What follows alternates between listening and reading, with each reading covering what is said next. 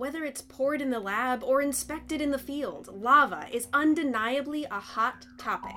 I'm Meg Rosenberg, and on today's Physics Central podcast, we're taking a deep dive into the fascinating physics of lava flows to find out how they work, what it's like to study them, and what they can tell us about the Earth beneath our feet. Lava's really cool in the, the awesome sense of the word.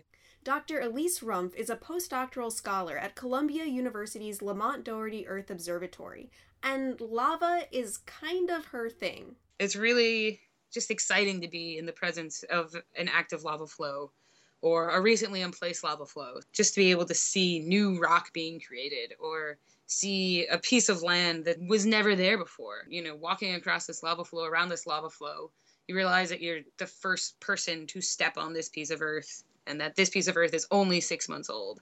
And to me, that's just a really cool concept. No pun intended. But aside from the cool factor, what does lava tell us about our planet and others? How does it work? And well, what exactly is it? It's magma when it's underground, it's lava when it gets to the surface. And the main type of volcanism is basaltic. That is, high in iron and magnesium and relatively low in silica. So, basaltic volcanism you can picture a Hawaiian lava flow, it flows nice and smoothly. It kind of looks like a stream of molten rock. And that's the most uh, kind of primitive type of lava. And we find this on, on many planets. You know, there was a time where there were active volcanoes on the moon and Mercury, and we suspect that there might still be active volcanoes, maybe on Mars, maybe on Venus, definitely on Io. Io, the innermost of Jupiter's four largest moons, is the most volcanically active object in the solar system that we know about. Thanks to tidal heating caused by Jupiter's massive gravity and gravitational interactions with the other large moons, Io's surface is covered with hundreds of volcanoes, and the lavas they erupt have a basaltic composition. So, is that the only kind there is? Not everywhere. Now, on Earth, we also get other types of lava flows we get uh, rhyolitic lava flows and andesitic lava flows. They have a higher viscosity, and so they are not as fluid. Viscosity is a way of describing resistance to flow. Think of how swirlable water is compared to, say, honey, which is thousands of times more viscous. In an eruption, how runny the lava is affects how fast and far lava flows travel and the types of volcanic surfaces and structures they end up building. The broad, domed shield volcanoes of the Big Island have been built up over time by low viscosity basaltic flows, while the steep, cone shaped stratovolcanoes of Japan and the Pacific Northwest and science fair projects everywhere are characteristic of more viscous lavas. What causes the difference? Things like silica content, because the more silica in a lava flow, the longer strands of molecules, it gets kind of stickier. These molecules can uh, kind of get stuck up on each other. It's also a factor of, of temperature. The hotter a lava flow, the more fluid it's going to be. Um, also, things like volatile content, because um, as a lava flow is extruded, um, the, the pressure on it is lowered and you get uh, gases coming out. They're being exhaled from the lava itself. And so the bubbles that form in the lava can affect its viscosity too the different types of lava contain different amounts of silica, and the more tangled chains of silicon dioxide you add, the more viscous your lava will be. But where does this silica come from? In general, basaltic lava is a result of direct melting of the mantle in a first order definition. And we get other compositions because sometimes other things get mixed up into this. So if we look at continental hotspots, so if you have a what we expect are mantle plumes underneath the crust, and they heat heat up the bottom of the crust, and then they do this, they melt the crust, and so you get what may have originated as a some kind of basaltic material will mix with a maybe some sedimentary rocks or maybe some metamorphic rocks and this is going to change the composition of the lava.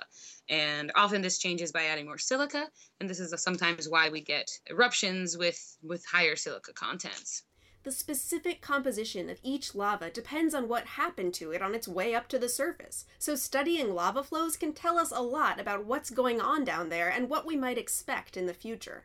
Lava flows teach us about the history of volcanoes, so a volcanic history of an area. If we study old lava flows that were in place thousands of years ago, if we study them and learn about their ages and their extent, then we can learn if maybe you know, a volcano that hasn't been active in a long time, if it might become active again. One reason we care about lava flows is because they can affect communities. Hazard mitigation is one good reason to study lava flows, and that means understanding how they move, where they might go, and what's going on as they cool over time. Lava flows they're only going to flow until they cool to a certain amount because as lava flows cool they they get stickier you get these silica chains that develop as crystals form and as you get glass inside the lava flow. Lava flows lose heat primarily from two locations. So it's going to conduct heat into the substrate. It's going to also, from the surface of the lava flow, it's going to radiate heat into the atmosphere. Wind that moves over the top of the lava flow. So any any air movement is going to take heat away. Uh, in addition, the lava flow is going to heat up the air around it. You know, hot air then rises, so the, the hot air is going to move away from the lava flow. And so as the lava flow cools, you know, you've probably seen videos where the lava flow is is black on the top, but it's still moving, and that's because it takes a while for that crust to actually become brittle and solid. The crusty layer that forms on top, where the cooling is the fastest, rides on top of the red hot, molten interior, making for some pretty interesting textures and behaviors. It's kind of fun when you're around an active lava flow.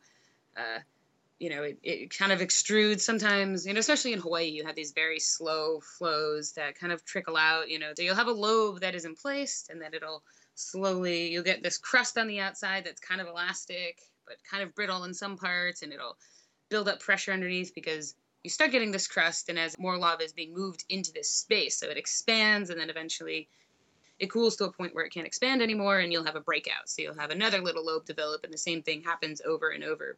And if you're in the right place at the right time and taking proper precautions, you can probe some of these lava properties for yourself, literally. When you first look at it, you know, it looks like a rock, but if you take a stick and poke it, then it actually, you can see that it actually gives and bends kind of like a plastic. And it gets to a point where you can break through it and maybe create your own little lobes.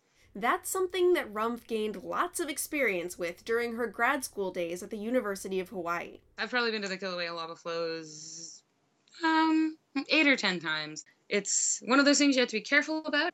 I've also created lava flows in the lab, so that's another another time you get to play with them.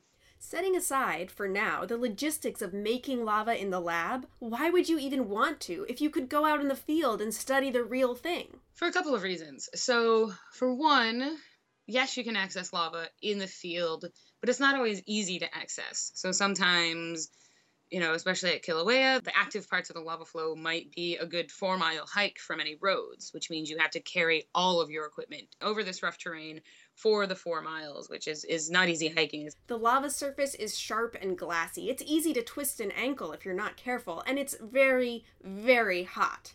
Another reason is because lava flows in the field are, are highly unpredictable. So, you know, a lava flow, they have these fields and they kind of break out, and you can kind of guess where you think it's going to go but it doesn't always it rarely does what you think it's going to do you know? So once we we tried to deploy an instrument to get some measurements we wanted the lava to roll over this box that had embedded thermocouples in it so we could measure heat transfer from the lava flow into the box as the lava flow heated it up you know? And at the same time you know we wanted to set up a, a, still camera to get to get regular pictures of it and then also a thermal camera to get thermal pictures of the lava flow as it was being in place. And we saw a breakout. We thought we had the opportunity and then all of a sudden what we thought was a nice slow breakout just started gushing out. It was this huge breakout. We knew we would have to get all the equipment out in time so we had to very quickly pull the box and get out of the way before uh, the box was destroyed and didn't actually give us any information.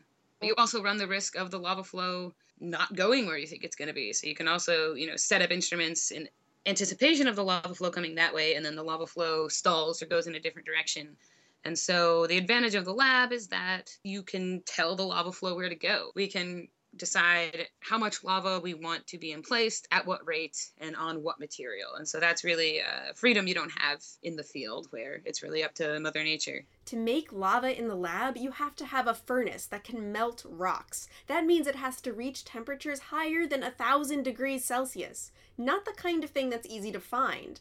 Or is it? As part of my dissertation, at the University of Hawaii. I went to the art department there, and you know, because they have these facilities for melting iron and bronze, so they can get up to the right temperatures. They were gas furnaces in the ground, and we had a crucible that could melt about uh, four to five liters of lava So we would do our own smaller scale experiments with actually melting the lava.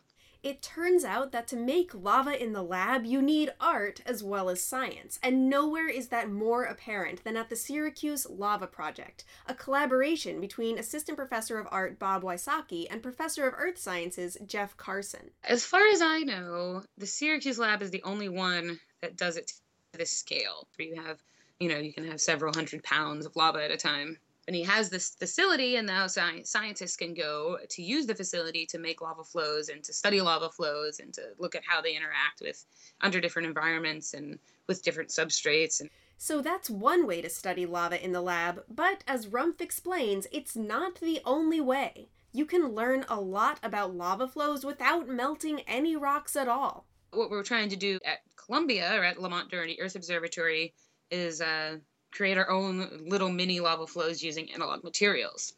So the advantage of analog materials is that you can find materials that you know can kind of behave similarly to lava flows at temperatures that are not dangerous.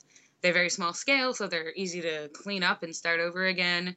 It's very easy to control a lot of the variables uh, when you're doing these. So We've done some experiments with corn syrup and some experiments with polyethylene glycol.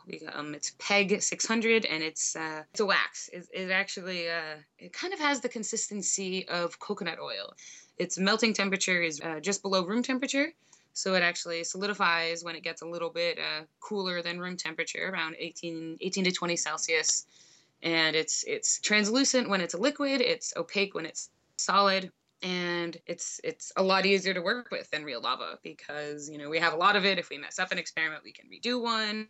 It's it's not dangerous. It's uh, it's you know inert. And then we can do a series of controlled experiments in the laboratory in a way that's much more difficult with with real lava. Using a tank with a plexiglass sloping floor, Rumpf and her colleagues make miniature wax flows that mimic the textures and behaviors of their larger lava counterparts. So, what we're doing to start is looking at different substrate types that the lava flow would go over. So on this slope, we've created different beds or substrate beds, and some things are, you know, we can use sandpaper. So sandpaper has different grain sizes.